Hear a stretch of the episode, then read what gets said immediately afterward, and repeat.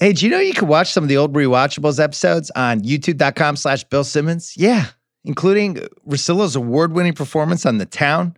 We have complete episodes on there. We also just put up a 13-minute, 250 movie classic clip montage thing that you should go check out. Go check it out at youtube.com slash Bill Simmons. This episode is brought to you by State Farm. There's no better feeling than a personal win, and the State Farm personal price plan can help you do just that. Talk to a State Farm agent today to learn how you can bundle and save with the personal price plan. Like a good neighbor, State Farm is there. Prices are based on rating plans that vary by state. Coverage options are selected by the customer. Availability, amount of discounts and savings, and eligibility vary by state. This episode is brought to you by Sonic. You know what sounds good after a long day? Ice cream. I love ice cream. Right now is the perfect time to get some. Sonic has half price shakes every night after 7 p.m. when you order online or in the app. Just think of it all that creamy, soft serve, hand mixed with your favorite flavors for half the price in any size. Listen, a lot of people like goofy shakes. I like vanilla shakes. You can throw 40 flavors at me. You know what I'm going to order? You know what I love the most? Vanilla shakes. It's perfect because me and my family, at least once a week, we still all get ice cream together when we're together. Grab Sonic half price shakes after 7 p.m. now. Exclusions apply. Available for a limited time only at participating Sonic drive ins. We're also brought to you by the Ringer podcast network, where we have put up 250 movies of the rewatchables. This is 251. Can we get to 500? I feel like we can. I feel like it can happen. Go check out that YouTube clip we put up because uh, it was all 250 movie posters and a lot of clips from over the years. A couple things that I had forgotten about. Man, it was so much more fun. We used to tape these in person. So, movie 251 Tango, Cash, Cash, Tango. Oh, yeah. It's Tango and Cash with Shea Serrano. It's all next. When two of LA's top rival cops Yeah, you're the second best cop in LA. That's funny. I hear the same thing about you. go gunning for trouble, they drive each other crazy. Tango and Cash. Did you sleep with my sister? I was so drunk. I honestly, I don't remember, okay? Sylvester Stallone and Kurt Russell are Tango and Cash. Rated R. Starts Friday, December 22nd at a theater near you.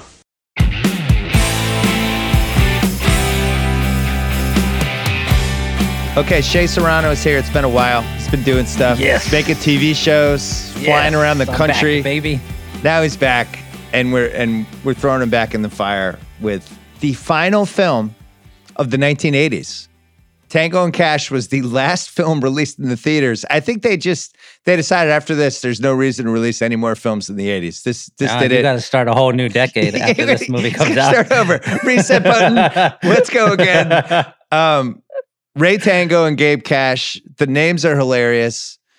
This is an amalgam, a mismatch of like eight different 80s action movies Yeah, where they yeah. were just like, we're going to rip off this, we're taking this, we're going to do this, we got this. And it was not critically well reviewed, but after 33 years, it lives on in our hearts. It is ridiculous. I love it. It's entertaining. What do you love about this movie the most? I love every single thing about this movie the most. I was so I I rewatched this. I rewatched it a, a couple of times in 2018 or so when I was working on the movie book, right? Yeah. And I was like, let me. I'm just rewatching every single thing, and then this one came, and I was like, let me see it again. Let me see it again.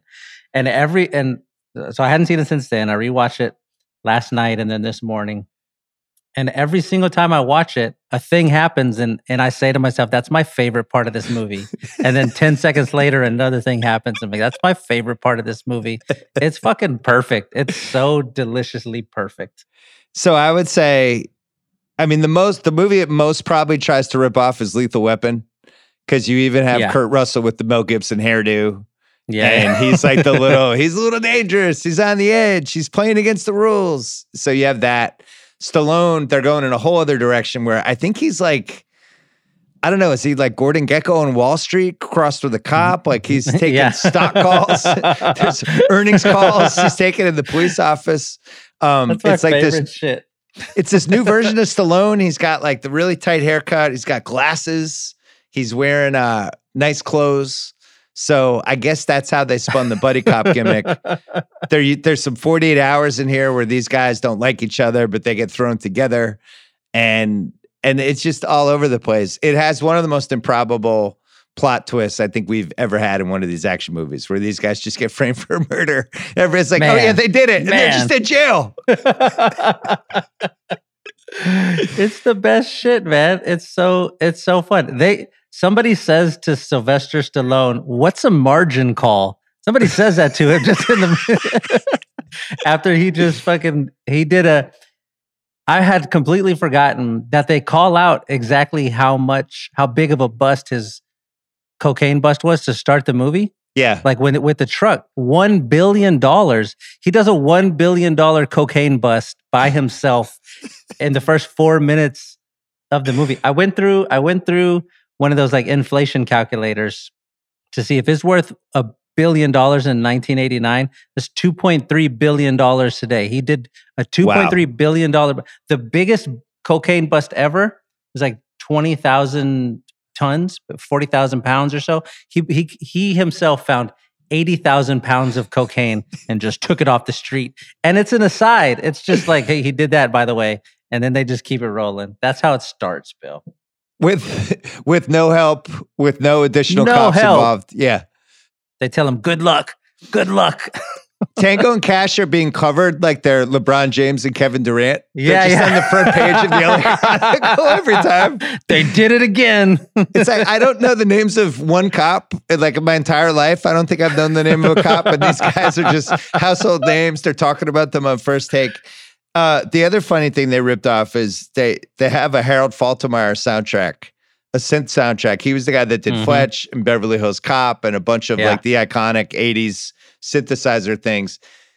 And obviously, they went to him at the eleventh hour and like, "Hey, do you have anything else? Is there like a, you know, anything you didn't use for me?" He's like, "Ah, I got this one thing I made five years ago. Do you want this?" And so that's in there. So everything is a discount version of probably a better '80s action movie, and yet this movie's elite. This movie, it's one of the last self-aware, uh, non-self-aware movies. I think that's happened where they're trying to be glib and stuff, but by like 1992, I've I, I just feel like there's been too many of these, and now we're more self-aware with how we're making these. But this is the year of Roadhouse comes out this year, 1989.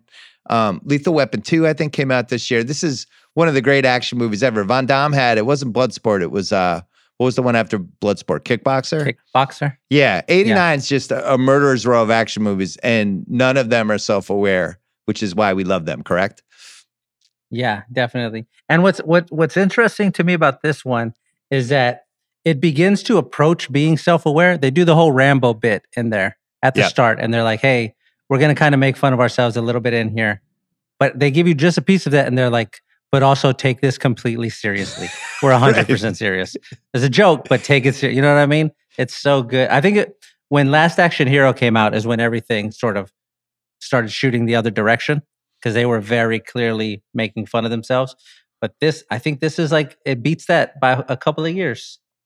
So Stallone's at a weird point in his career here where he, he's the hottest, biggest star in the world in 1985, Rocky 4, um, Rambo 2. There's nobody bigger. Cobra's in 86.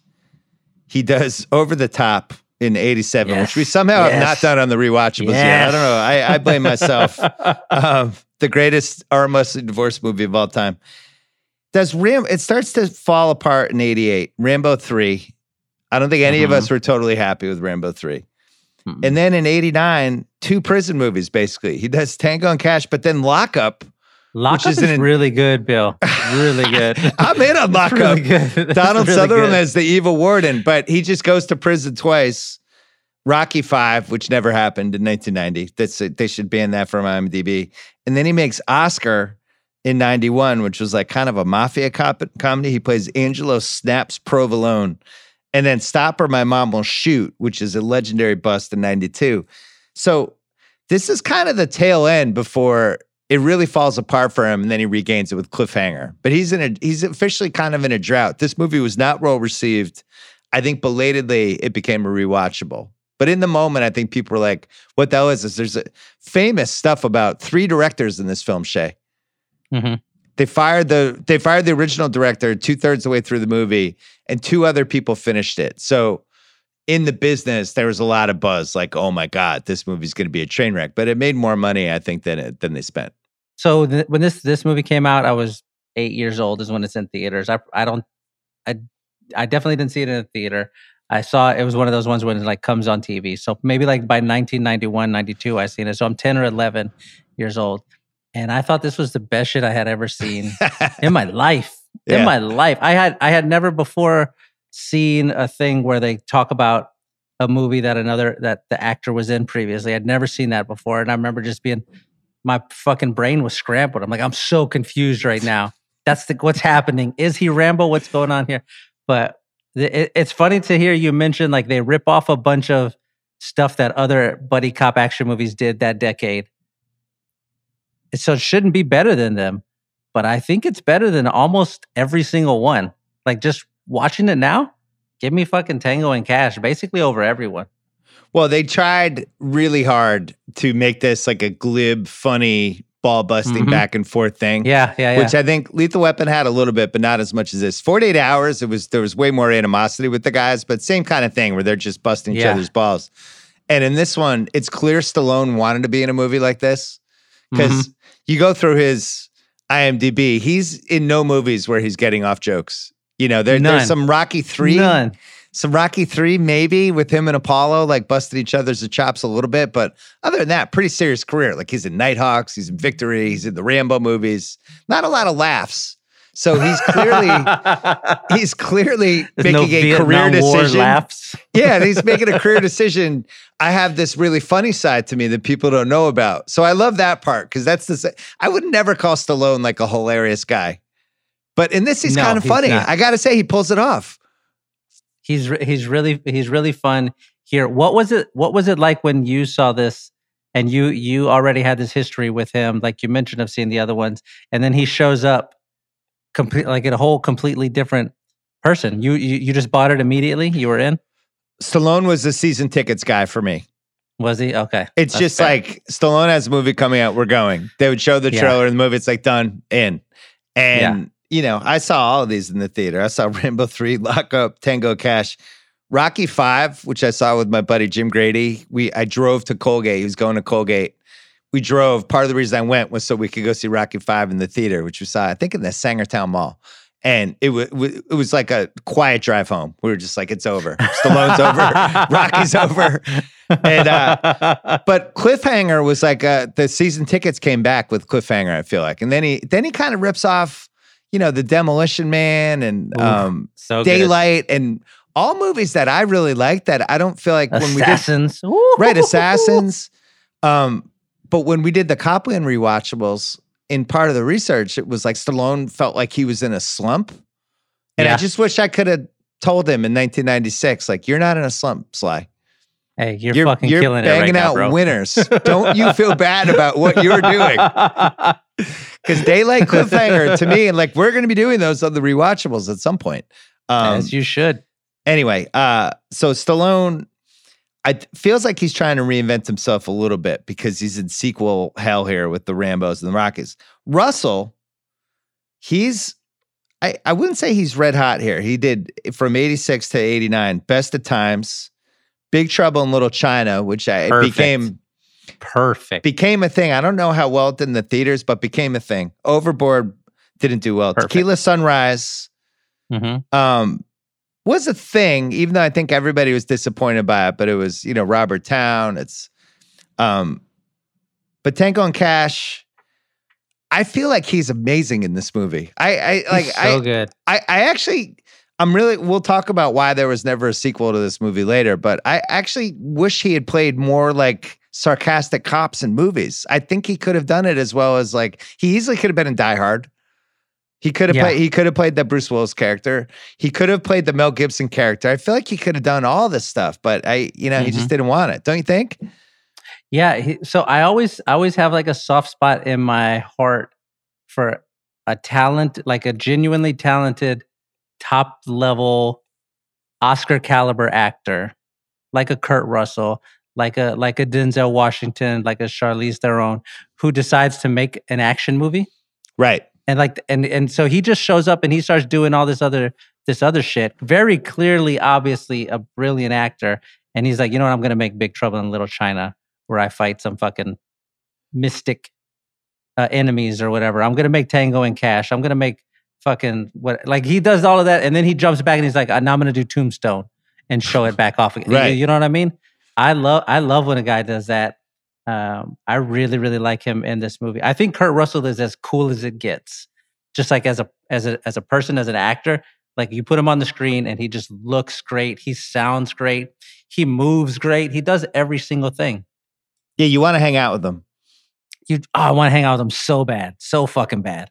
I think I've told this story before on the rewatchables, but I'll tell it again. We he came in to do a podcast once when we were in the old offices, Mhm. and it was like a 10 a.m. podcast, and he showed up by himself. He's wearing a leather jacket and he stunk of cigarettes, and I was like, "This is amazing." yes. it was just had, he had the b- black coffee he was holding in a cup. S- he Just showed up as like he Snake just- Plissken. right, he basically did. He's only missing the eye patch. It was great. So this film was directed, Tango and Cash, by Andrei Konchalovsky, who then got fired with about a third to go. And they took Albert Magnoli, who directed Purple Rain, and then another guy, Peter MacDonald, who basically took over the filming. Um, that Jon Peters, the famous producer who gets parodied in Licorice Pizza, he's at the height of his crazy powers now. He's he's working. He's about to go to Sony with Peter Guber, and he's just like running amok. So he runs amok over this movie. He decides, I don't like where this movie's going. They have all these creative uh, creative issues, and so Konchalovsky apparently wrote a memoir in 1999 called "Elevating Deception," and he said part of the problem was Stallone wanted the film to be more serious, and Peters wanted it to be goofier and campier. I think Mhm. Peters was in the right. He was hundred percent in the right. Sly, why are you making a serious movie? The whole point of this is you're flexing the other side. What? Yeah. So anyway, they they're making basically two different movies. They're way behind schedule, and they're I think eleven weeks behind when the movie was supposed to be done. It's got a December fifteenth release. uh oh. They're racing to finish it with different directors. You've heard the term wet prints, right? I think we've only mentioned that term like in two other rewatchables movies where I have not. What does that mean? so wet print means they're so close to the deadline of when it's in the theater that they're basically just putting out the finished edit and they haven't even like cut copies, send it to critics, Oh, anything. I it's just you. like it's basically like postmatesing it to the movie theater. So it's a wet print.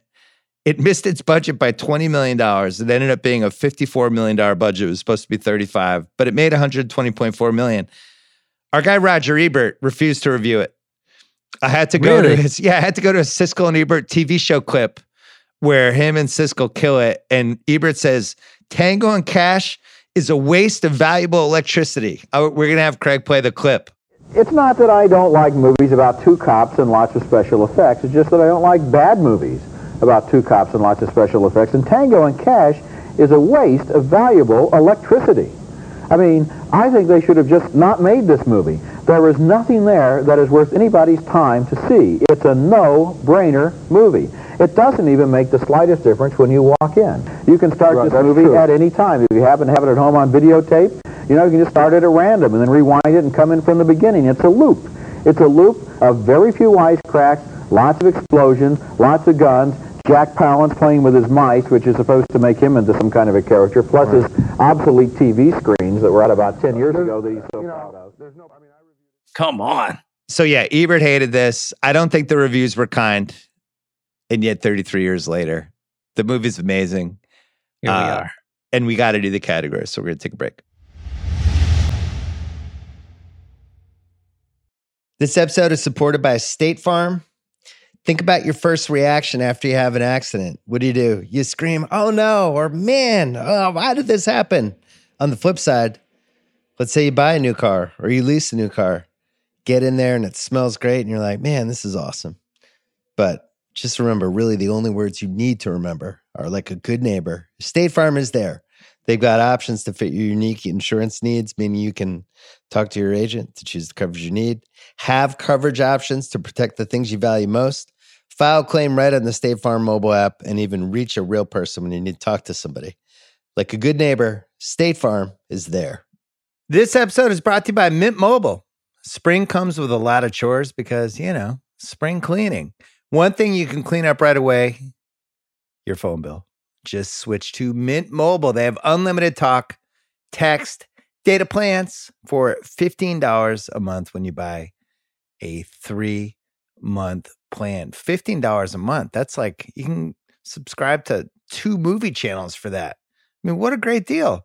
Also, super easy to switch plans. Everyone gets so intimidated by, oh my God, I don't know if I should switch my plan. It's not that hard. To get this new customer offer, go to mintmobile.com slash rewatch. That's us. That's mintmobile.com slash rewatch. $45 upfront payment required, equivalent to $15 a month for a first three month plan only. Speeds slower above 40 gigabytes on unlimited plan. Additional taxes, fees, and restrictions apply. See Mint Mobile for details. All right, most rewatchable scene. The opening scene which steals from a Jackie Chan movie in the mid 80s. I can't remember what movie where he, he stands in the highway with the gun and he's just shooting into the windshield trying to get the gun to jam on its brakes. He just they, they just rip it off. It's fine. They were Um, taking just every. si- Hey, they, they did were. that cool thing. Let's do that too. Yeah. Every single thing. It's and the guys go through the windshield. He's got the shooting, and then after we have the you you need the staple in the 80s movies where the guy goes, I want your badge. Yeah. You always got to Yes. get that. And Stallone's like playing it cool, shoot, shoots a bullet in the gas tank, cocaine comes out. Um, but that's when we get the he thinks he's Rambo, and Stallone says Rambo is a pussy. Did you check the first panel? It's full of gas, sir. We checked the whole truck, asshole. There's nothing in it. And you're out of your neighborhood, big city boy. I want your badge. I want your weapon. I want your ass. Who in the fuck do you think you are? He thinks he's Rambo. Rambo is a pussy.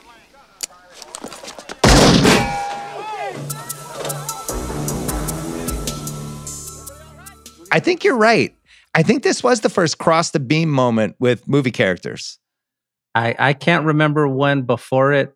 Um, there's probably been one, but this is for me. It was 100 percent the first time I saw anything like that. And and the first time that happens in your life, this was this Yeah. was this was on on par with with seeing fucking Vanilla Ice show up in Ninja Turtles two, or or when Boyz II Men showed up on Fresh Prince of Bel Air. And you're Yeah. like what is happening? Right, Right. There's such an important moment in my life. It's across the beams moment. Um, yeah. So we also in this scene, in the opening scene, I mean, a lot happens in five minutes. So much. Jack Palance, the famous actor from the fi- uh, from the bad guy in Shane, who's having a bad guy run. Um, they drive by with the limo, Mm-hmm. and it cuts to him, and he does the tango cash, Yeah, yeah, yeah. cash, tango. Ray, Tango. He's done it to us again. And if it isn't Tango, it's Cash. Tango and Cash, Cash and Tango. These two cops are driving me crazy. We have to do something about this. I agree.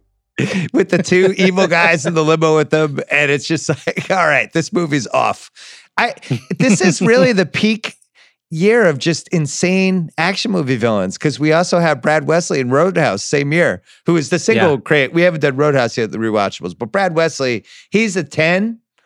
Palance is like a like a nine and a half.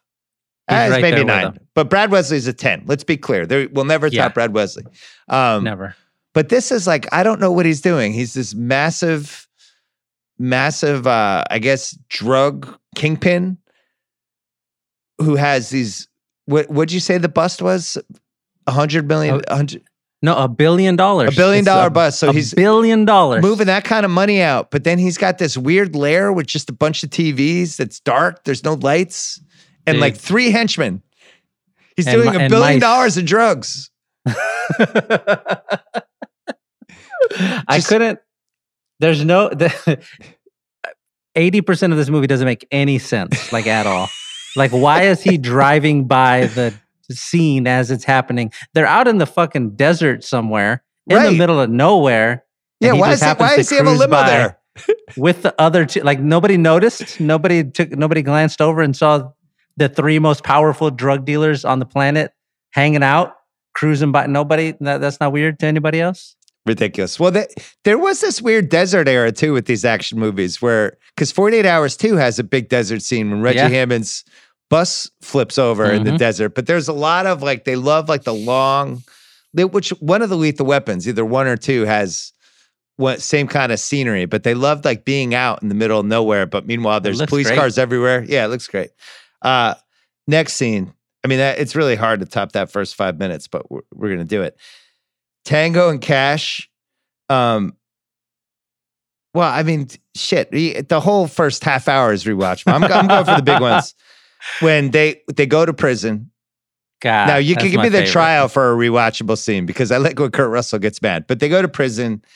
The guys pull them out of their rooms. They go down that laundry room shoot, which I thought was really cool. And there's Jack Palance down there in the in the thing, and they electrocute these dudes.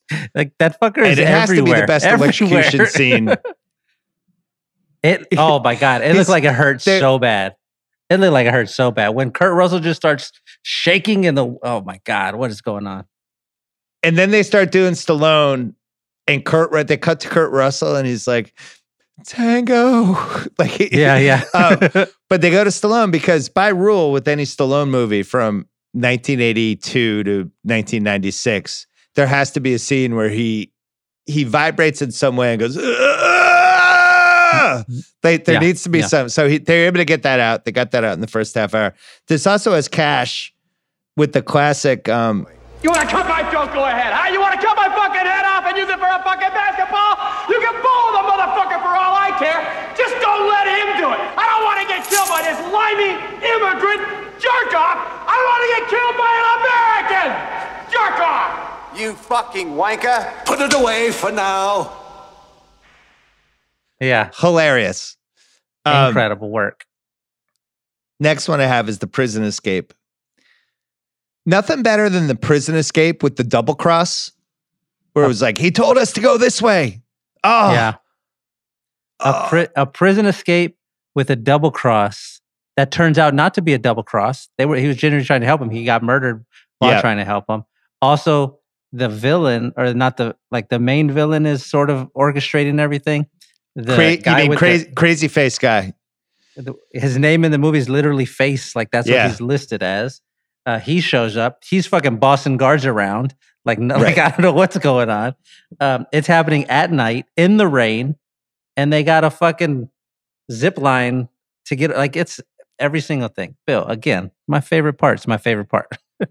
I think that scene is in the running for me, though. That scene is elite. Everything about it. You got Stallone like putting the stick through the fan so Kurt Russell can Oh, get back God. through, and he gets to do the, Showing his muscles. He gets to do it again. It he gets again. To do he gets to do it again.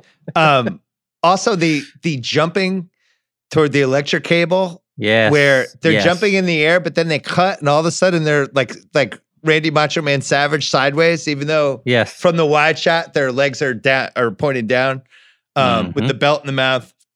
Great stuff all the way around, and these guys drop multiple times by like twenty five feet in this movie. They fall a lot up from. Fu- He's doing forty miles an hour down the zip line. It just and he just drops straight. He drops seventy five feet, and it's yeah, just and he's nothing. like, he he's gets like, up. all right, you Oh. go that way, I'll go this way, and everything's great. great. Um, the strip joint scene is one of the most 80s scenes possible. I don't know what's going on. There, there's never been a nicer strip joint than that strip joint, especially in the 80s. It's it's basically like the fanciest nightclub you've ever been in. There's gimmicks. Teri Hatcher comes out. Give her some drumsticks. She's like all of a sudden turning into Vanity or Sheila Sheila E. She's Sheila E. in the drums doing some sort of strip thing. Cash is there with 40 cops looking for him. None of them see him. And then he puts on a wig and some makeup and fools everybody. Slides right on out of there. It's uh, really something.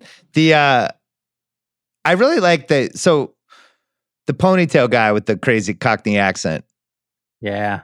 is also the Iceman in 48 Hours too. Mm-hmm. Who is also in 48 Hours 1. The flaw with the second 48 Hours is that if you watch the first 48 Hours, there's no way this guy is the Iceman. But in the 48 Yeah. Hours sequel, all of a sudden he is. And it's like, well, I can't unsee what I saw in 48 Hours 1. If he was the Iceman, he had nine different ways to just screw these guys over. So that makes no sense. Anyway, Brion James is his name. They have the scene where they're hanging him upside down off a building, which I love. That was another 80s staple, right? They stole that from Lethal Weapon Yeah. And maybe one maybe a Schwarzenegger movie too. How many times did we have somebody being dangled over a building in the Oh 80s? God, At so least many. like five. I mean, I Schwarzenegger definitely does it in Commando yeah. with the with the the one guy when he drops him. Remember I Le- told you I'd kill you last, Sully? I. Yeah, yeah. Lethal That's Weapon, what- they have it. It's a ton. So they have that and then the grenades thing. I like that. And then um the ending, there's a double fight scene, which I you're the expert on this. How many times have we had two heroes in a simultaneous fight scene where we can cut back and forth between the fights when they're near each other? It's a great device. It's a great device. They do it here. They do it double impact. Jean Claude Right. Van Damme, who's Double doing it twice impact. himself. Like it's it's it- yeah. Whenever you can orchestrate the double fight, you got to do it. You got to do it. Double fight was great. Um, any what any other re? I mean, the whole movie's rewatchable, but any other rewatchable scenes that have to be in there?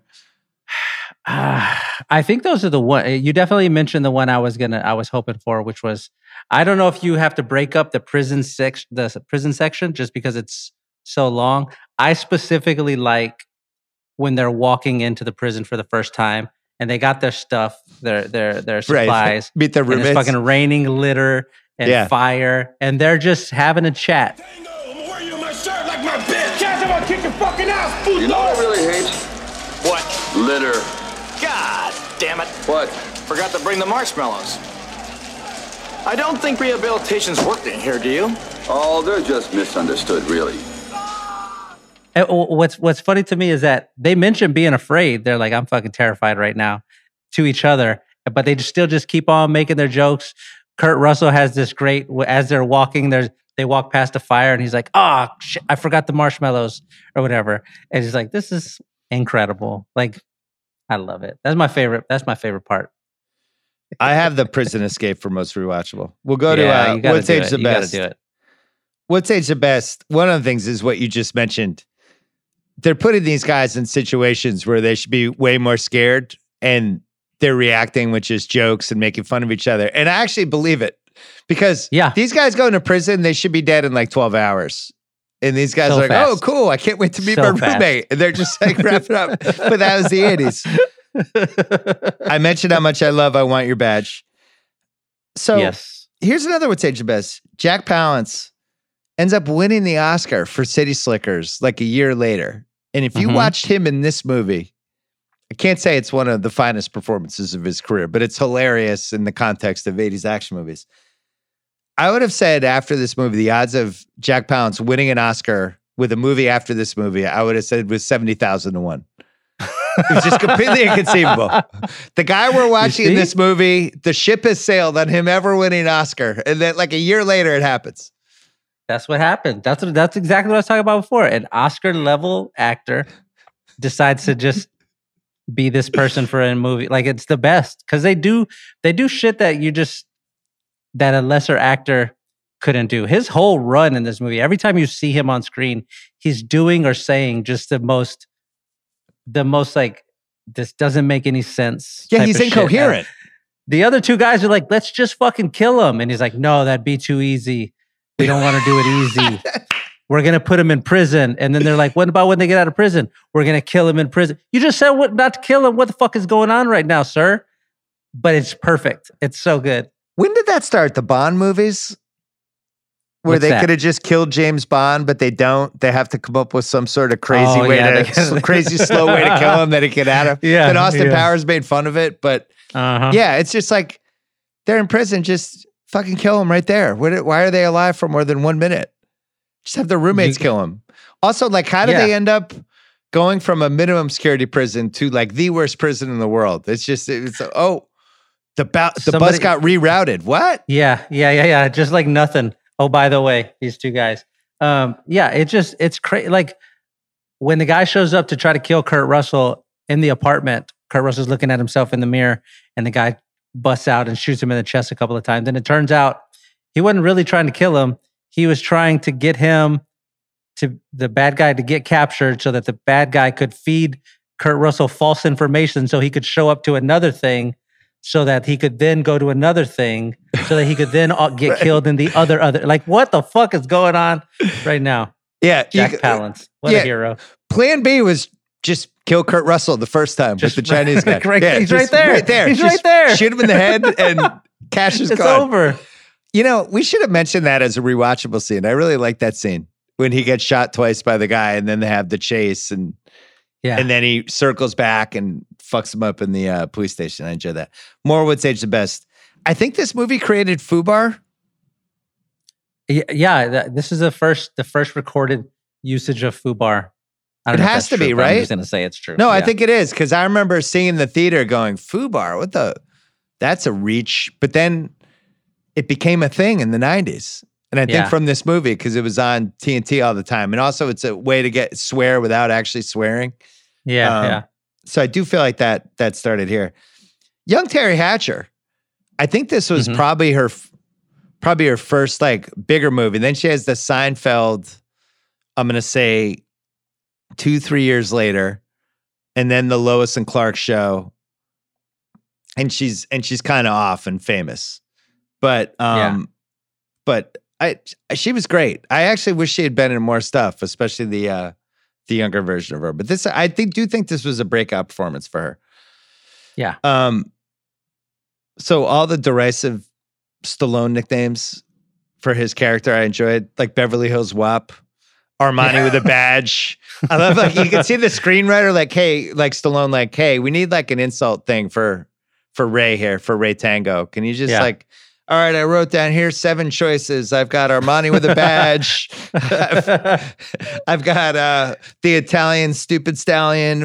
All right, do Armani with a badge. That's good. Put that in there. That's a funny one. and they they go the other way too. Uh, Tango does it to Cash when like when he's talking with his sister, like three times in a row. He's like, "What were you doing with the Elephant Man?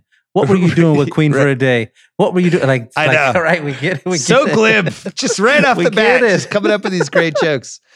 Uh, the I love this movie's commitment to the guys making dick jokes about each other Yeah, because they do it in the shower and they're like, you know, it's like, all right, we kind of overdid it in the showers, but let's let that one go. Nope, it's coming back. Nah, do run it back. later. Run Calling it back. Pee Wee.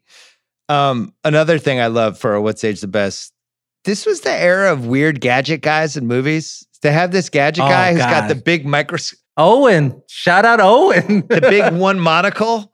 And it's just Yeah. like, yeah, I have this two hundred thousand dollar SUV I've been working on. You guys should take it, Ta- even though you're on the run. Take my SUV that I've spent two years of my life. They making. tell him we're fully insured. Oh, you are okay. Cool. Here you go. Take my one of one. Fuck, that was oh, Owen. another '80s thing. These these crazy cop cars because Stripes had one. Um, Yeah. This movie had them. There, there's a couple more. I for, I'm I'm blanking on the third one, but these it's kind of supercars that Mhm. I think people for some reason felt like in the 80s this was the future. But now when you see a car like that, I don't know, it looks kind of like a Hummer. yeah, They, because they weren't they people weren't as advanced as we thought. Right. Yeah. Yeah.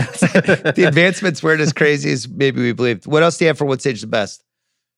Uh, the I think Kurt Russell just as an action star. I think Yeah. he, that's my winner here. Just going back and rewatching this, Stallone, you know, Stallone's pedigree is untouchable as an action guy. Like he belongs in that whatever the top top level is, he's up there already. But you watch something like this and you you forget that Kurt Russell belongs in that conversation too. You know what I mean? Rewatching this, uh, I couldn't take my eyes off of him. He's I think he's the best part of the movie.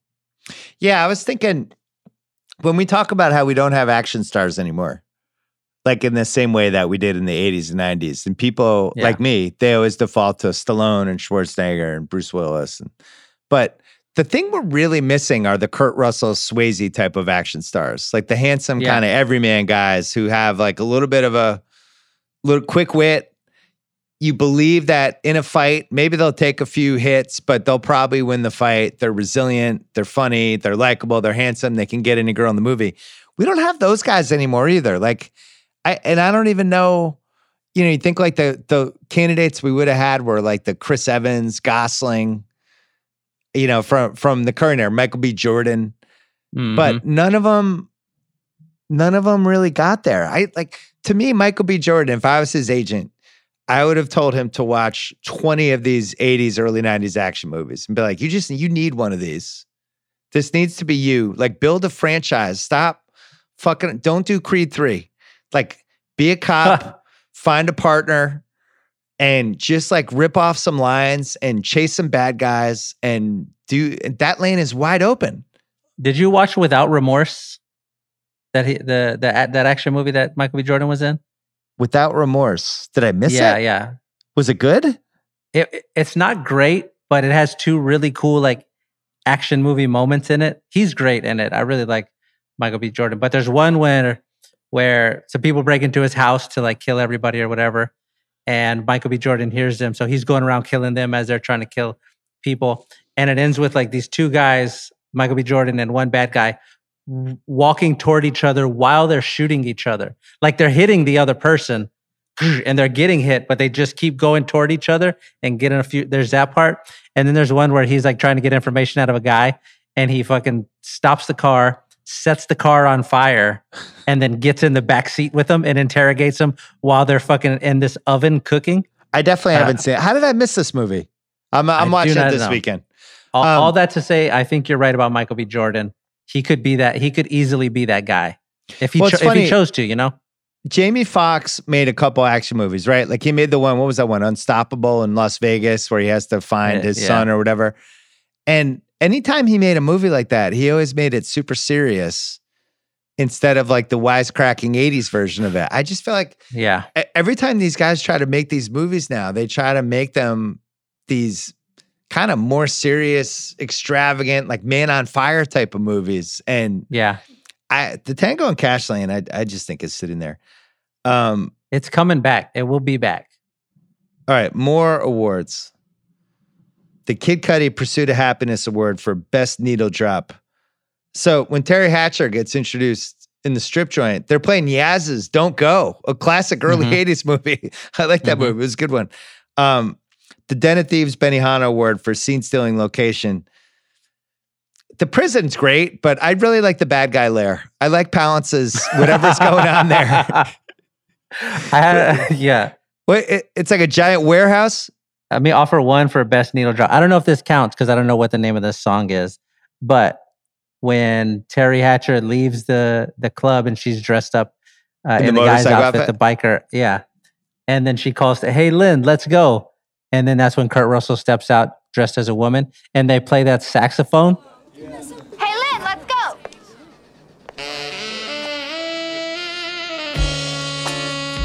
Oh yeah, yeah, that's good. Yeah, that. as they as they move up uh, from his feet up is is really really charming. Yeah, I think that I, I had the same thing. I wrote down the prison first for scene stealing location, and then you get in that bad guy layer, which I don't like.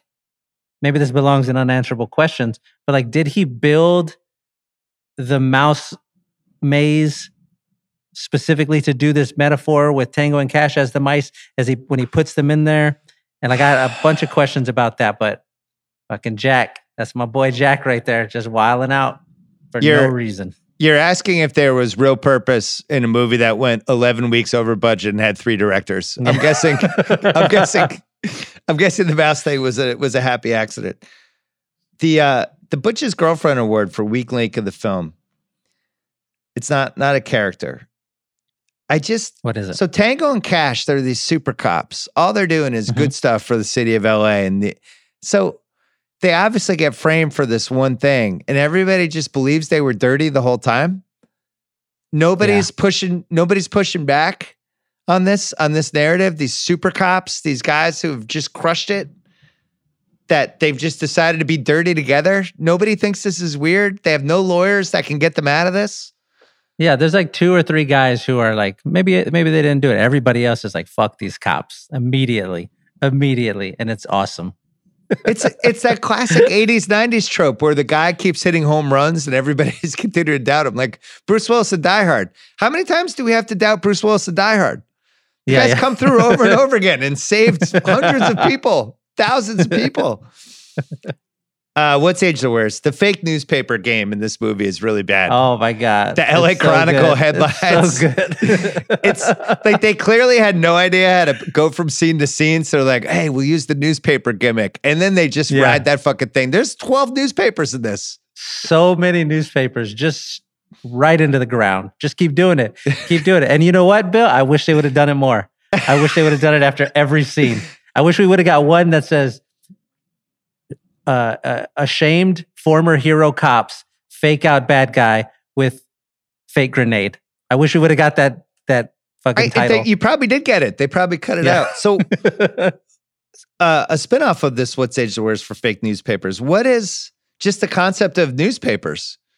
What what Yeah. would be the fake newspaper in 2022? Would it just be like tweets? it would be, a, be yeah, a a website? tweets. They do that thing when like a bunch of shit starts popping up on the screen. Bloop, bloop, bloop, or, or like uh, tweeting about Tango and Cash. TikToks? Yeah. Just be tic- Or they're doing a of- dance while they're, while they're talking about The more what's age the worst. We mentioned the concept of uh, superstar LA cops, which is funny in its own right that there would be superstar cops. But then this is right at the tail end of where LA cops it turns for them in movies. yeah Where you know I think this movie Colors with Duvall and, and Sean Penn, that late '80s where they could still have the LA cops as the good guys in movies, and then by the time we get into I don't know, the 91 to 93 range, that is flipped. And oh yeah we're not we're not making Tango and Cash. Maybe that's why they never had a sequel. Um so I never noticed this until I did the research, but remember I told you about those wet prints yeah that they had to rush it into the theater? So they were really worried. Warner Brothers was really worried about what happened with Cobra, where they wanted to give Cobra an X rating before they finally made like the last minute edits to take some of the violence out. So it was rated R. So in this movie, to to remove that worry, they use jump cuts when people die. So if you watch this carefully, when people die, it like cuts away from them quickly, like they're about to die and it cuts away. When Yeah. people are like blowing up or when they're shooting people, um, they're really careful with the violence. This movie could have been way more violent. Whether that's a good thing or a bad thing, I don't know. But they're they're literally making that decision because they're worried about an X rating, which is ludicrous. So Yeah. you have that. Um, producer Craig, before we came on, mentioned the unnecessary nude scenes crammed in to the movie, which uh, to me is like an 80s staple. They were always from the early 80s to the late 80s, they were just always figuring out it's like, well, this movie's going to be rated R, might as well have some nudity. So you have like the parking garage. There's just random nudity in there for no reason. The strip No joint, he walks in to see Teri Hatcher, and just everybody's naked. But uh, I, I just don't know if they would do that anymore. What what other uh, what's age the worst do you have? Uh, those were those are the I, I wrote down hero cops for what's age the worst. You mentioned how it changed between ninety one and ninety three, and because right there in the middle was the was the Rodney King beating and the filming of that and like everything. And all the Daryl Gates stuff even before that. Yeah. Yeah, yeah, yeah. Um, that so that's what that's what I had. You got you got mine. I didn't even think about newspapers. I think that's hilarious. um, uh, like those are my those are the top two right there. Hero cops, newspapers. The Ron Burgundy flew to wear for best time for a pee break. I mean, don't get up during this movie for any reason, but there's like a moment right after they escape before Cash meets Teri Hatcher's character that Mm-hmm. you might be able to sneak in like a one minute pee if you're really fast. Like, I, I don't gotta run. much You gotta yeah, run. You're not missing that much. Next category is Was there a better title for this movie? Um, my answer is no fucking way. No, no This chance. title I is wrote, I wrote down great. nope. It's Tango and Cash. Tango. Cash. You could have maybe gone Cash and Tango, but Tango and Cash is just perfect. There, there's a part in there where where Jack Palance calls them Cash and Tango, and it Doesn't sounds work. so weird in Yeah, your ears work. when he says it. Doesn't work. It's like, yeah, it just doesn't work. Um, best quote we mentioned the I want to get killed by an American jerk off. All Man, right, the, the Stephen A. Smith hottest take award. Here's my take. Okay. Um, I I have to be the first person who's ever had this take. All right. The fact that there were there was no sequel for this movie is actually an outrage.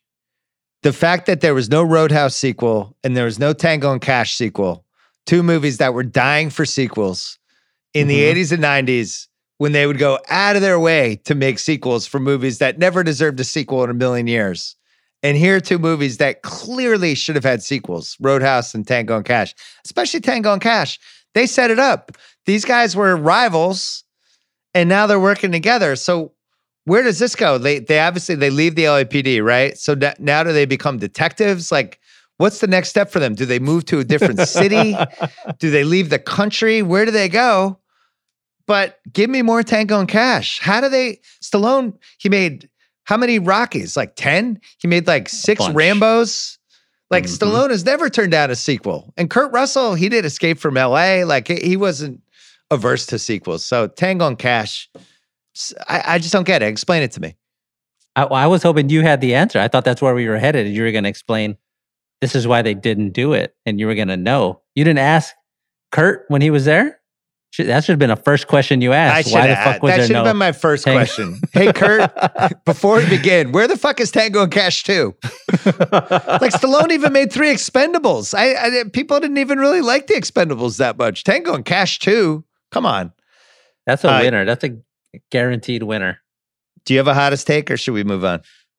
I do have a hottest take, and I sort of Okay. hat tipped uh, or, or tipped it earlier. I think this is the second best buddy cop movie of the '80s. Wow. the only the only one that beats it is Beverly Hills Cop, and nothing else that you can list. Not Lethal Weapon. Not let me hold on. I put I, I put my list together. Do you uh, count 48 hours? Because Reggie Hammond's technically not a he's cop. not he's not technically a cop, so you Yeah. you can't include that one. so Beverly Hills Um, Cop, you're going with Axel with with uh Rosewood and the other guy? yeah, The three of them. yeah, Yeah. yeah. yeah. Um, Turner and Hooch, Lethal Weapon, Red Heat, Running Scared, Midnight. Wait, Midnight Run. I don't I don't remember. They were both cops in there. No, Um, only one of them Dra- was cop. Okay, yeah, yeah, yeah. Uh, Dragnet, Alien Nation. What like this is the second best one out of that for the decade. That's my hottest take. Tango and Cash, which ripped off all of the other ones, ended Yeah. up being the second best one. I mean, where did we land on Lethal Weapon 2 versus Lethal Weapon 1? I think 2 2 is probably better, right? Yeah, for sure. It's Yeah. it's it's, it's better. It's faster. The best the best one though is still was that four when when Jet Li shows up. That's the Four fucking one great. right there. That's the one. Well, if you're talking 80s, I think I have I'm to I'm throwing in 48 hours cuz Reggie Hammond pretends to be a cop. Yeah. So, I would have I would have that in there and Lethal 2. I'm higher on Running Scared than you, I think. I think I would have Running Scared above Tango and Cash. Oh, I can't do that. I can't do that. I fucking love Running Scared. When they when It's they really- decide to leave really good. Chicago and they go to Key It's West, re- it's, it's an really incredible good. It's 10 minutes. really really good. Also, really early, excellent Jimmy Smits in that movie. yeah. the Jimmy the my Jimmy guy Smits right. Foundation is being laid. Um, because then that leads to LA Law and and and Jimmy Smits' era is upon us. But uh, I really Running Scared is another one. Like, how did they not have Billy Billy Crystal did City Slickers too? He couldn't have done Running Scared too. Man, It's right there. give it to us. Give it to you us. It's had right there, the pieces. Billy. The movie made money. uh, all right, that that was a good one. Let's uh we'll take one more break and then uh we'll rip through the rest of the categories. All right, Shea, I'm glad you're sitting down for casting what ifs. Yes. This film was originally known as The Setup. It was based on a script by Randy Feldman from an idea from Peters and Guber. The stars of the original movies Sylvester Mhm. Stallone, Mm-hmm. Patrick Swayze, Oh fuck. That's. I mean, that's the only name you could say right there. That would Wait. give. Uh, You, Oh, you really better be sitting down. Like keep Oh, keep your butt, butt cheeks firmly on the chair. uh, they're they're in, they're on the chair. Let's go. I'm ready. I'm holding on. Swayze drops out Uh-huh. to do Roadhouse. Great call. They say, "Who do we get to get to replace Swayze?" Kurt Mhm. Russell. Mhm. So if Swayze stays in the movie, we don't get Kurt Russell in Tango and Cash, and we don't get Swayze in Roadhouse. God bless Patrick Swayze as the- always. Yeah, As one of the always, most the right important casting decision. casting decisions ever by an action star. dude. If they could have done them separately, I don't hate the idea of, Patrick, of sliding Patrick Swayze in there. I think him and Kurt Russell similar sort of energy. The fucking Bodhisattva, slide him in, but I'm very happy the way that it worked out. I think it's perfect. Well, can I thought exercise this for you for a second? Let's do it. Swayze stays in the movie with Stallone. Roadhouse now needs somebody to be the cooler and in, in to be Dalton. They go Mhm. get Kurt Russell. Kurt Russell is now Mhm. in Roadhouse Mm-hmm. instead of Patrick Swayze. Mm-hmm. Do you like that movie more or less? I probably like it less, but I don't think it's bad. I think Roadhouse is as good as it gets. I think Roadhouse with Kurt Russell, probably a 98. I can hear him right now doing the be nice. That speech, I can hear it in my head. And it doesn't sound terrible. It sounds pretty great.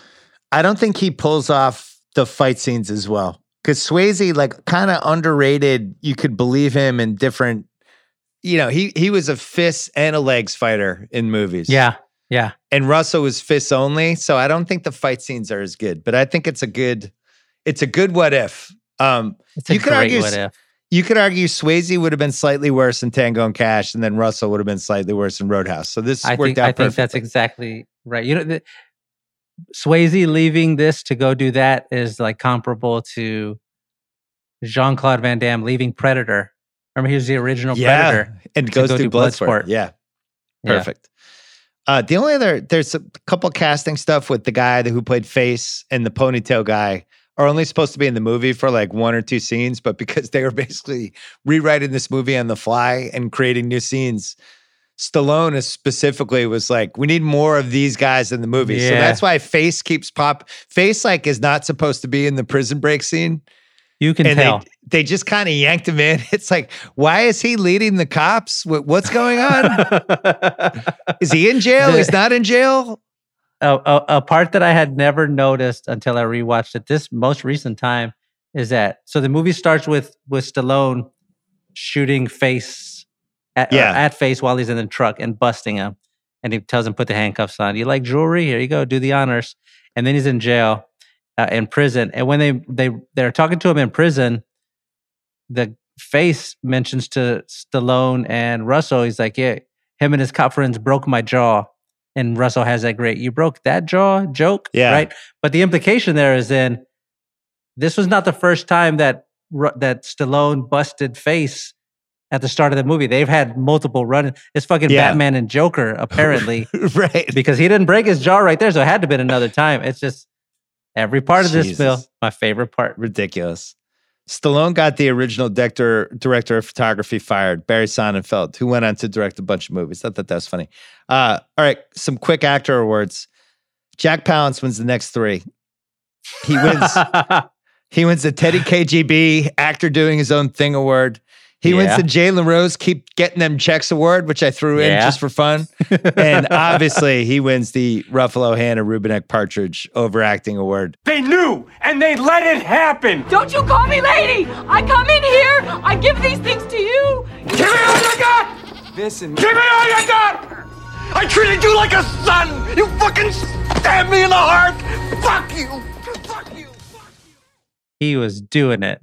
I don't know what his motivation is for this movie, and I wonder, like, if the, the director and the producers they must have had a phone call two days in, and like, boy, Jack is really going for it. Should we scale it back? No, you can't. It's Jack Palance. You gotta gotta let him go. Just let him. He's Let him go. He's a great actor. Just let him do his thing, and he sticks to it the whole movie. He never veers from whatever crazy character he decided to create for this. Never. Even at the end, even when he's staring down inevitable death, he's still throwing out fucking riddles and and jokes. like what was there's mirrors. What's going on here, sir? What's happening right now? He's the only thing we have in 2022 that's remotely close is Kendrick Perkins's Twitter feed when he does stuff like like he had a tweet. We're taping this on a Friday. A tweet today where it's like Patrick Beverley and Russell Westbrook can be the most dangerous defensive duo in the league.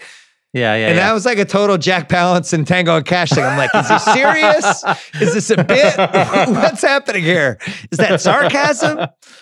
Um, all right, best that guy award. So three of the that guys in this movie are not actually that guys because I feel like they graduated from being that guys. But Brion James, we mentioned, James Hong, the one of the Yeah. the Asian guy in the limo with Jack Palance. He he was in Mhm. just a shitload of stuff in the 80s and 90s. And then Clint Howard's in this movie, who eventually became Clint Howard.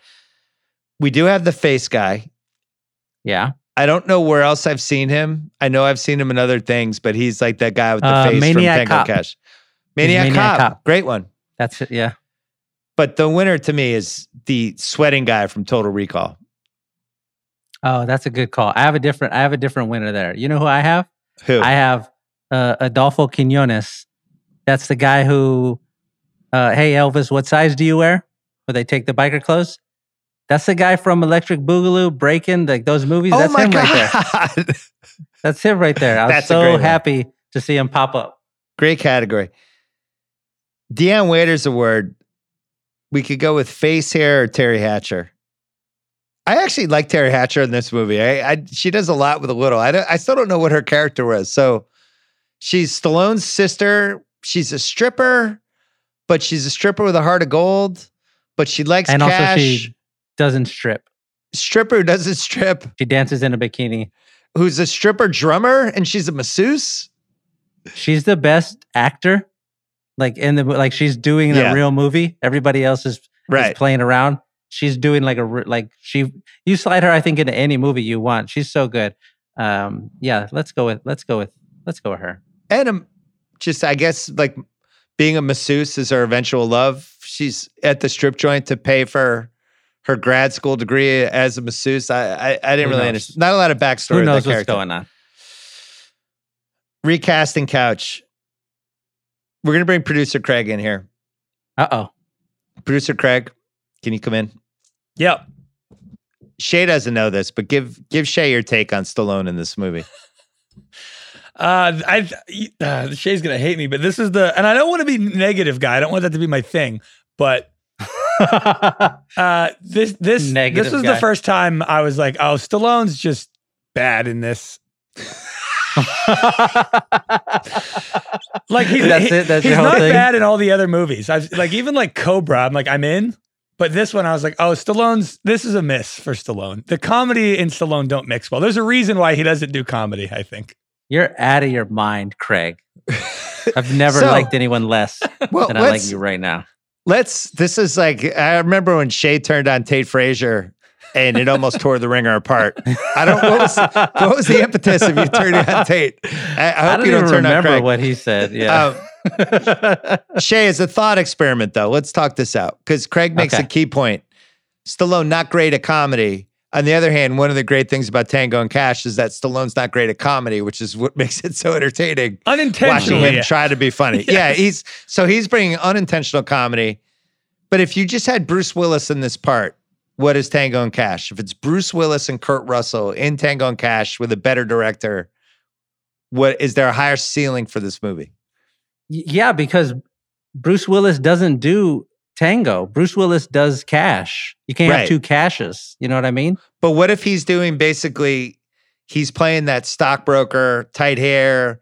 He's basically playing the rich prick. Like he did this in Miami Vice. He played like a, you know, an arms dealer, bad guy wearing suits, arm dealer person. I, I felt like he pulled it off. So I, I don't know. Him, I was trying to think, could there be a better Stallone? I wouldn't touch this movie personally, but I, I just wanted a thought experiment it. Here you go. Harrison Ford. Mm. Oh, interesting. Slide Harrison Ford in as tango. And and maybe it's it's definitely different. So Harrison Ford, like as a regarding Henry Harrison Ford, first 20 Yeah, minutes yeah, of regarding yeah, Henry. Yeah. where he's like he's like a Wall Street guy. How about Michael. Douglas? Michael Douglas can do it too. Just fucking just you just call him Gordon Gekko the whole time. Like do, do that. Douglas isn't big enough. Uh, Harrison Ford has a physicality to him. Yeah, Schwarzenegger. You could he's never been funny. So it might work out perfect. What are you talking Schwar- about? Schwarzenegger. He's funny in Terminator. He's unintentionally funny. Yeah. No, I'm I'm keeping Stallone. I just want to talk it out. All right, thanks, producer Craig. Yep. Sorry, Shea. So Yeah, go to half-assed half-assed internet research, hot off the press, Shea, September 2019. Stallone, who's really lost his mind over the last year in a bunch of different ways, but he revealed that he has a story written for a potential sequel Fuck and that he's been talking to Kurt Russell about signing on. Would you watch Tango and Cash right now? So I I'll I would quit my job to watch that movie. That's what I, I would watch it so fast. Do you do you still have Stallone season tickets? No, No, you I haven't seen don't. Samaritan. His new no, there's there's some Stallones I missed. I but late '90s kind of fell by the wayside with the season tickets. I had it for a long right. time though. One of my longest season ticket guys. The um, I was thinking about Tango and Cash too with Stallone now and Kurt Russell now. Netflix, what are you doing? Just just cut a check. So what, what is that? Just Thirty million for the two of them? Like, just what are you doing? Who's not Just clicking on Tango and. Cash 2 on Netflix on the main screen? I'm watching that right now. Uh, we mentioned the uh, face was played by Robert Z'Dar, and then Brion James played the Cockney guy, and they ended up writing way more lines for them. The climactic battle in the quarry was shot in a real quarry in Irwindale, California, east of Los Angeles. Every shot was filmed by 11 cameras at least. And some of the setups were so dangerous, the stuntmen were only allowed to do them one time. Said one crack, that's it. We're not doing this twice. These are too dangerous. And you could feel it in the. I it. actually am surprised nobody died as they were filming this. I love all the stuff you're saying right now. right after the film was released, a extremely dangerous batch of heroin was sold in the Bronx and had Tango and Cash stamped on the bags. No and all way. these all these people were overdosing, sometimes fatally. And NYPD was driving around the neighborhood on speakers telling people not to use the Tango and Cash heroin. So kind of a weird legacy there. Um, the Danish part where Cash turns to Tango and he says, Have you stopped for coffee in a Danish? And Tango says, I hate Danish. Mhm. He was getting divorced from Brigitte Nielsen, who is Danish. That was a Brigitte Nielsen dig. Oh wow! I hate Danish was right. It was a little little Wow. shot. Yeah. Wow. That's all I have for uh half-assed internet research. I've never been a like taking drugs kind of guy. I Me tried neither. weed Yeah. once, twice, and I was like, this is not for me. I don't drink or even smoke cigarettes. But if you gave me a drug and it was like, this is the Tango and Cash heroin, Tango, and, "All right." Tango and Cash crack, I would have tried it. I would have tried it. well, you try it every time it's on TNT. Um, Apex Mountain, Stallone, no. Kurt Russell. So I was thinking about it because Tequila Sunrise. Talk the yourself year into before. it. Talk yourself into it. well, late 80s, Kurt Russell, I do feel like he had a lot of sway at that point for Mhm. whatever reason, but I don't feel like it's there yet. I I, I do think um, Tombstone was probably after Tombstone. I feel like he had the most juice because we know this because they did Escape from L.A. as a sequel in '96. So Tombstone is so good. yeah, so I feel like it's probably mid '90s for him. I Uh, think uh I think part of the reason this movie is so much fun, Tango and Cash, I mean, is it because it's not uh it's not Apex Mountain for anybody in it. Not one single except for face. Um, Oh yeah. even him is even hi- his is Maniac Cop. Right. Yeah, Brion James, it's got to be 48 hours. Buddy cop movies. In the 80s buddy cop movies, you have the second. I have it a little lower, but uh, for unintentional buddy cop movies, it might be unintentional comedy buddy cop movies, it might be up there. Apex Mountain for the Los Angeles Chronicle. Fit, like there it is. You did it. 12, You did it. You did it. 12 You full found pages. All right, this is a tough one. I'm going to let you decide. Stallone prison movies. Okay. All right. Apex Mountain. Would you go this or Lockup? No, Lockup. Lockup is too good. Lock, Lockup has a Lockup has a prison football game in it. In the mud. Ugh. This is your audition for the Lockup Rewatchables, and your application has been accepted because the prison football game is one of the best sports scenes of like the last 35 years. That's not in a sports movie. I love that scene. They're running the they're running the fucking power I to perfection. That's what they're doing.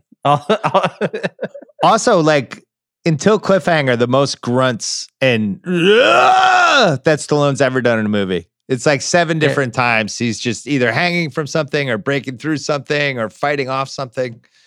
I love I I fucking love when when Eclipse comes in and he just grabs the t- the lineman and he's like or whoever get on the other team you're already playing for them and he's just doing it himself now he fucking takes two positions Eclipse just comes in he's like just run behind me baby Yeah, that's when you talk about like when Cruise trying to do sports movies versus like Stallone and Lockup. Stallone, a whole, just a whole other level of believable athlete. Um, Lethal Weapon rip ripoffs, clearly Apex Mountain. Cross the beam moments. I was trying to think of meta moments where a character acknowledges that they've been another character in another movie, even though they're playing the character in the movie. This is way up there. I don't know what the Apex Mountain is for that, but I I think it might be this. I think it, maybe you can argue. I don't know if this exactly applies, but they they make that joke in Last Action Hero, where Yeah. Stallone is Terminator, and Arnold Schwarzenegger is looking at the poster, like that sort of stuff. Uh, but yeah, just just just because it's Stallone making fun of wasn't one of his most iconic creations ever. It's it's really high up there. best racehorse name is the next category. hmm Would you? So you're at you're at the Kentucky Derby, and there's three horses. One is called Ray Tango, one is called Tango and Cash, and one is just called Tango. Which one would you bet on? I would I would bet on Tango. I Just love the name Tango. Tango. Just Yeah. Tango. It's so good. Ray Tango. We didn't talk about like Tango, obviously an Italian name. Did they shorten it when his ancestors got off the boat in 1918? Was it Tangioletti? And they just said, Yeah, "Now we're chopping that Tango." Don't see Tango. I haven't seen Tango a lot in real life. It's definitely his full name was Raymond Tangolini. right. And he was like, I'm never going to make it in America with this name. Uh, picking nits. So why would Tango and Cash cop a plea? Were you okay with that? Yeah. They're just going to be felons and not, they don't get to be cops anymore. What happens? Man, who who knows? Okay. Who knows? They plead no contest. No Uh, contest. that basically means you can't be a cop again, right? I'm I'm, I'm certain. Pretty pretty sure. 18, 18 months for murder. It's like They're there's a admitting lot guilt. going on. There's a lot going on. They get transferred to maximum security prison, and none of this is weird at all. Nobody's monitoring Nobody where they comes went. to look for them. yeah, nobody's like, where are these guys? We what happened to everybody at the other prison who's waiting for them? They just don't show up. That that's kind Yeah. of skipped over. We mentioned this earlier. How fast do they get killed in prison? It's at least five minutes. They're just both dead. Nobody. So they escape from prison. Nobody stakes out the apartment that Tango's stripper sister lives in.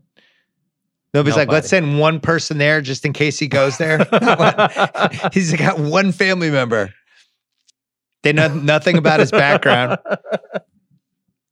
And then another picking it you mentioned before the uh, Teri Hatcher, the stripper that doesn't strip. hmm Pretty sure in a strip joint, you're supposed to take off your clothes. I, I don't know if people were there to watch her play the drums. Um, Yeah, I I, mean, she's just a drummer. She's just a drummer. just had her drum career. We've mentioned a bunch of other nitpicks already. Any other picking nits that we missed? Man, I this whole movie is like one long picking nit, which is uh, my favorite part. Bill, it's my favorite part.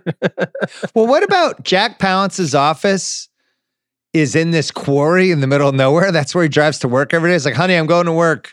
35 minute ride and then 10 minutes just in the quarry getting to his secret leaving warehouse. I think a quarry is an underutilized location for an action movie sequence. It I'm- happens I'm in you. this one, uh, Taken.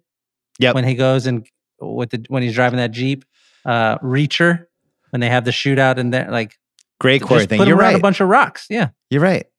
Yeah, City of Industry in LA, um, which doesn't, I don't think have any real people living in it, but I always feel like that anytime I've ever driven by it, I've always felt like they could film 10 movie scenes like the uh, Tango and Cash ending. Next category is sequel, prequel, prestige TV, all black cast, or untouchable. I was trying to think if they what the prestige TV version of this would be, and then my brain broke, and it and I I don't think it's possible. I think this movie's untouchable. I I wouldn't remake it. I don't know if it can be remade. I don't think you can remake it. You don't I think, touch it. I think I think you have to do Stallone's sequel is the only thing. I will say though, I was I was doing the same thing you were. Where I was trying to figure out what's the prestige TV version of this. I think maybe because he's out there and you know he's looking for stuff to do. Is you call up Michael Mann and you're like, Mike, can you give us eight episodes of uh, Tango and Cash prestige Heat style, like a Heat version of Tango and Cash, I'm in. I'm in. I mean, he did the Tokyo Vice thing for HBO Max. It seems like he's available. Yeah. He's doing a Heat 2 book. Did you read that? Uh, Chris Ryan read it. I haven't read it yet. Chris Ryan loved It's it. It's fucking good. You read it? It's uh, yeah. We we we went on a little vacation. Um, I watched Heat. I rewatched it, and then read the book immediately after. And the book starts right like the day after the movie ends. So you're with you're with uh Pacino chasing Val Kilmer, and it's really good. It's re- you're gonna Wow. love it. I remember the first like six years I knew you trying to get you to watch Heat. Yeah, I was dodging it, and I, turns I out didn't understand it. It was like you- Turns out it's a- nobody loves bank heist movies more than you, like on the planet. And you're just like, Part- it's like you were saving it. Yeah, yeah, yeah. It was like everybody was telling me it was the greatest heist movie ever, and I was like, well, I'm kind of nervous to watch it because for a lot of reasons. And then uh, I was just gonna mess with you a little bit about it. It seemed like a fun thing to do. You and Chris. I'm not gonna watch that, guys. When I would say that, you would fucking wasp it around my head, fucking hornet's nest, and it was cool. And there we are. But yeah, but think you lost like four years of your life where Heat could have been in your life. Like you, the only loser was you. yeah, that's true. You had That's four a- years where you could have been watching Heat. That is just nothing. running- No Heat, no Heat r- runs at all. Instead, you replaced it with Den of Thieves. That's Um, uh, my my book title of my memoir is "The Only Loser Is Me." That's it. That's a good title. Next category: better with Wayne Jenkins, Danny Trejo, Kathryn Hahn, Steve Buscemi, Sam Jackson, J.T. Walsh, or Philip Baker Hall. Young Buscemi would have been really good in this movie and made sense. He would have been really funny. I don't know really who good. he plays, but I think he's additive. Maybe he's Face's sidekick. He plays uh he plays Clinton Howard's character. Right. You give him a few more, and you give him a few He's more the prison lines. roommate. Yeah, yeah, Yeah. Great call. Next category is just one Oscar. Who gets it? So obviously nobody, but I think I would vote for the director just because three different directors accepting the best director for a movie would have been There you hilarious. go. let's Get let's on go. up there, Andrei, you go first. You directed the first two thirds of the movie. Um, unanswerable questions. We mentioned did the movie invent FUBAR? I think it did. Any other uh, unanswerables for you? I want to know if the relationship between Cash and Kiki worked out. I would like to. I would like to know how that went because they definitely dated afterward. So I mean, that could have been part of the Tango and Cash 2 sequel, right? They're married. yeah, It starts I with the wedding. Obviously, she gets kidnapped within the first half hour of the movie, and then Tango and Cash have to team up. Maybe Tango's mad about the wedding. yeah. I want to Didn't know what want the him to get day, married? what the like when they get to work the next day.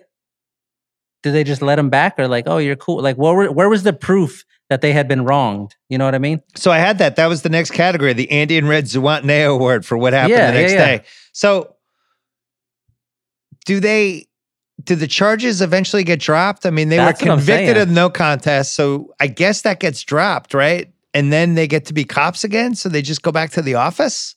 Well, but that's the thing. They don't they don't collect any evidence that they were innocent. Like they kind of, I guess they kind of talked to the one guy who has who like forged the the video. I mean, the audio. Michael Jeter's character. Yeah. They they, they talked to him, but like I don't know. They just got out of they broke out of prison and then they killed like forty more people. Yeah, our evidence is everybody's now dead. So you have Yeah. nobody to interview. Here's our evidence. Yeah, I don't know. I don't know what happens to Tango Cash. That could have been good for the sequel. Best double feature choice for this movie. I had Lockup. Like, Yeah, if we're it, going that's- 1989 Stallone prison, let's just double it up. Let's what would you it. watch That's first, the one. Tango and Cash or Lockup? I would watch Tango and Cash first, And then go And into then I would- Lockup. then it gets dark. and darker. then I would Yeah. pretend this is Tango in in prison now. He didn't he didn't get off of. Frank. He didn't get off. What uh what piece of memorabilia would you want from this movie? Uh, I want I want the the guard dog with the gun in his mouth that explodes. Owen's Owen's prototype. I want that. That's what I want. What do you go? That's with? a good one. I'd probably take the two belts that the that Tango and Cash used to Oh, slide down the thing. Just have them like That's hanging in an office somewhere. That's really good. Coach Finstock Award for best life lesson. I, I don't really know if there's a lot of life lessons from Tango and Cash. Do you have any? I certainly I couldn't come gonna- up with any. I was going to ask. Uh, I was going to ask you There's the part when they decide they're gonna jump to the power line and grab a hold of it, and Tango is like, "Oh great, we're gonna get electrocuted," and Cash is like, "It doesn't work like that. If your feet aren't touching the ground, you won't get electrocuted." So that's the life lesson. I think it's true. Okay, so we can grab a power line. We're good. Grab power lines as Is long that why as birds don't get shocked? Yeah, and squirrels. Yeah. Okay, all right. Well, there you go. We learned. Let's try it. I think we both agree who won the movie. Yeah. Wait, Kurt- you're gonna say Kurt? Kurt Russell. Okay. Yeah, yeah, yeah. We agree then. We agree. Too good. We know producer Craig did the thought Stallone didn't win it. Tell you that much. Produ- producer Craig can. Uh, we should put producer Craig in prison for 25 years. That's how I feel. right he's going to plead no contest. Think he's going to minimum security prison and end up going to maximum security prison. Uh, Craig, come back because we've made Craig watch a lot of '80s movies on the rewatchables. Not his generation. He texted me last Yeah. night. He's just all completely in on the genre. He's so glad it's in his life. Yeah. Um, thank God they made these. What else did you say, Craig? It's just so different. It's just so di- there's nothing like 80s action movies now. And I think that's why it's so refreshing. There's nothing like Lethal Weapon or Tango and Cash or like Predator, Cobra. They're, they're all just like it's almost like a new genre. Like watching The Gray Man is nothing like watching Tango and Cash. So I like how simple and cheesy and filled with mega stars they are. I, I think uh, I think they're great. Lethal Weapon is like one of my all-time favorites. I think the real problem is that we don't have the stars, like we mentioned before, and it's not just the Stallone Schwarzenegger. It's that next level of like the the people who are great actors who could also be in these movies, like Mel Gibson and Bruce Willis and Kurt Russell. And for whatever reason, like the Chris Evans generation doesn't seem like it translates the same way. I, I thought Gray Man was boring. they don't feel unique to me. Like Chris Evans is faceless almost. Like Kurt Russell is only Kurt Russell. Right. Chris Evans, you could swap in anybody to be Chris Evans and it, and it would be the same movie. I don't feel that same way about Stallone and Schwarzenegger and Kurt Russell. They're all very unique to me. everything everything got inverted and that it used to be there's the movie star making the movie and now it's there's the movie and Yeah. then some people in it you know what i mean the IP drives Right. the- and it kind of doesn't matter who the actors are. The only one, I mean, Denzel, who's got to be what, in his mid late 60s at this point? And Mm-hmm. he's the only one who can put out stuff like The Equalizer, where it's like, cool, I'm going to go get see Denzel in some sort of situation where he's got to blow away a bunch of people. or it's Yeah. like Brad Pitt and Bullet Train. Like I went to see it because Brad Pitt was in Bullet Train, but that doesn't happen too often anymore. Yeah, I didn't, uh, Bullet Train wasn't on my list. Should I see Bullet Train? Was it good? Yeah, I thought it was pretty good. It's, it's like Knives Out, but actiony on a train. Interesting. All right. This was fun. Tango and Cash. Shea Serrano, good to see you. i feel like We're pulling you into a couple more rewatchables, so be ready. We we get a little more of you lately now that uh, your life settled down a little bit. i feel like we should end this with a high five they fucking end the movie with a high five bill we forgot to they mention end Tango, that. they It's end like Tango a- and cash It's not even High a high five, five. It's hands. like kind of their fingers are intertwined, and I don't know what's going on with it. eye contact and smiles This was produced by our guy Craig Horlbeck. We'll see you next week on the rewatchables. Peace.